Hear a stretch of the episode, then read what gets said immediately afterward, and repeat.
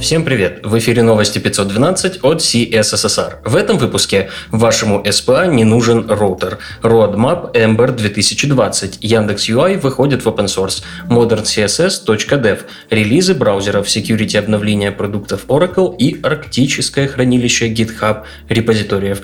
У микрофона Ислам Вендижев. Интересные публикации. Станислав Черенков написал статью о том, почему вам не нужен роутер на клиенте, какие проблемы есть у роутеров на клиенте и почему популярные библиотеки их игнорируют. Станислав подробно разбирает эти вопросы и предлагает направления для их решения. Команда Ember объявила о своих планах на 2020 год. С выходом Ember Octane позиции фреймворка усилились и успех планируется развивать. В планах развитие комьюнити и привлечение новых разработчиков, улучшение билд-системы при помощи интеграции Ember CLI с Rollup и Webpack и улучшенная доступность из коробки. Подробнее на сайте фреймворка. Можно ли придумать что-то лучше, чем CSS с лучшим DX с решением некоторых проблем CSS? Андрей Яманов в своей статье на Хабр представил Numal – язык разметки и стилизации для веба. Заявляется хороший DX, простое создание дизайн-систем, хорошая поддержка доступности из коробки, работа с темами. Проект развивается уже больше года и находится в стадии пре-бета. Релиз запланирован на осень этого года. Яндекс UI – open source библиотека React компонентов от Яндекса. Недавно состоялась презентация. Владимир Гриненко рассказал о том, что компоненты используются внутри и отвечают самым строгим требованиям темизируемости, дизайн отдельно, а управление через дизайн-токены, высокой скоростью рендеринга, поддержки доступности и так далее. Ссылку на презентацию и репозиторий прилагаем. Сэм Секон написал статью об истории промисов. Эта история немного длиннее, чем вы думаете. Самой концепции уже больше 50 лет. Сэм расскажет о пути промисов от появления концепции до наших с вами браузеров. Если вам любопытен небольшой исторический экскурс, добро пожаловать по ссылке в описании. Хотим обратить ваше внимание на moderncss.dev. Это ресурс серии статей о решении старых задач CSS средствами современной спецификации. Поддерживает ресурс и пишет серию Стефани Эклс, старший фронтенд разработчик из США.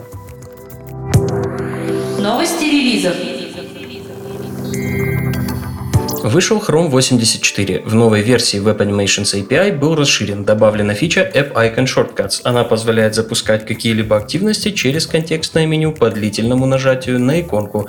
Кроме того, началась обкатка нового способа определения неактивности. Не забывайте и про обновление DevTools. В DevTools 84 была исправлена проблема со вкладкой Issue, улучшена панель производительности, информация о доступности элемента добавлена на Tooltip инспектора. Подробнее о релизе и новых возможностях DevTools 84 по ссылке в описании. За релизом Chrome 84 следует и релиз нового Edge 84. Напомним, что новый Edge под капотом использует Chromium, и его обновление практически идентично обновлению Chrome. В релизе Safari Technology Preview 110 были доработаны WebRTC, Web Animations, Web Authentication и Web API. Кроме обновленных API, вас ждет ряд исправлений поддержки CSS, JS и доработки веб-инспектора. Дополнительно напомню, что если у вас есть аккаунт разработчика Apple, вы уже сейчас можете скачать Safari 14 Beta и попробовать его в деле. Ссылку на релиз превью и на Safari 14 Beta вы найдете в описании. 11 месяцев, 55 бета-версий и 14 релиз-кандидатов спустя вышел Apollo Client 3.0. В новой версии добавлены реактивные переменные, добавлены новые In-Memory Cache API, улучшен локальный state management.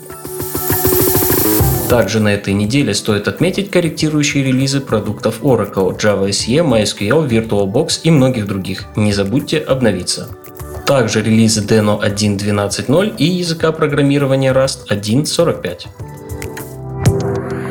К другим новостям. Недавно Игалия, агентство-консультант, которое специализируется на открытом ПО, объявило о запуске инициативы Open Prioritization или открытая приоритизация. Кроме консультаций, тренинга разработчиков и адаптации open source решений, они реализовали немало фич в разных браузерных движках – это подтолкнуло их к краудфандинговому эксперименту. Они выбрали ряд фич, которые считают важными и интересными сообществу разработчиков. Фичи, которые соберут средства для реализации первыми, ребята возьмут в работу раньше всех. Инициатива в целом интересная, так сообщество разработчиков, возможно, плюс-минус сможет повлиять на появление тех или иных фич в разных браузерах. Пока не очень понятно, выльется ли эксперимент во что-то серьезное. Страницу эксперимента со списком фич вы найдете в описании. Еще мы приложим небольшой обзор инициативы от Рэйчел Эндрюс. Mozilla объявила об официальном запуске приложения Mozilla VPN. В России оно пока недоступно. Приложение пока поддерживает Windows, Android и iOS. Позже обещают добавить поддержку Linux и macOS. Стоить использование сервиса будет 5 долларов за устройство за 5 устройств в месяц. Microsoft выгрузила на физические носители все открытые репозитории с GitHub. Всем контрибьюторам достался бэдж Arctic Code Vault Badge. Что ж, э, теперь в случае глобальной катастрофы наши потомки или инопланетяне смогут найти наши Hello World, репозитории React, Redux и TypeScript. Возможно, это и станет причиной падения еще одной цивилизации. Все ссылки на инфоповоды и сопутствующие публикации ищите в описании. С вами был Ислам Виндижев. До встречи через неделю.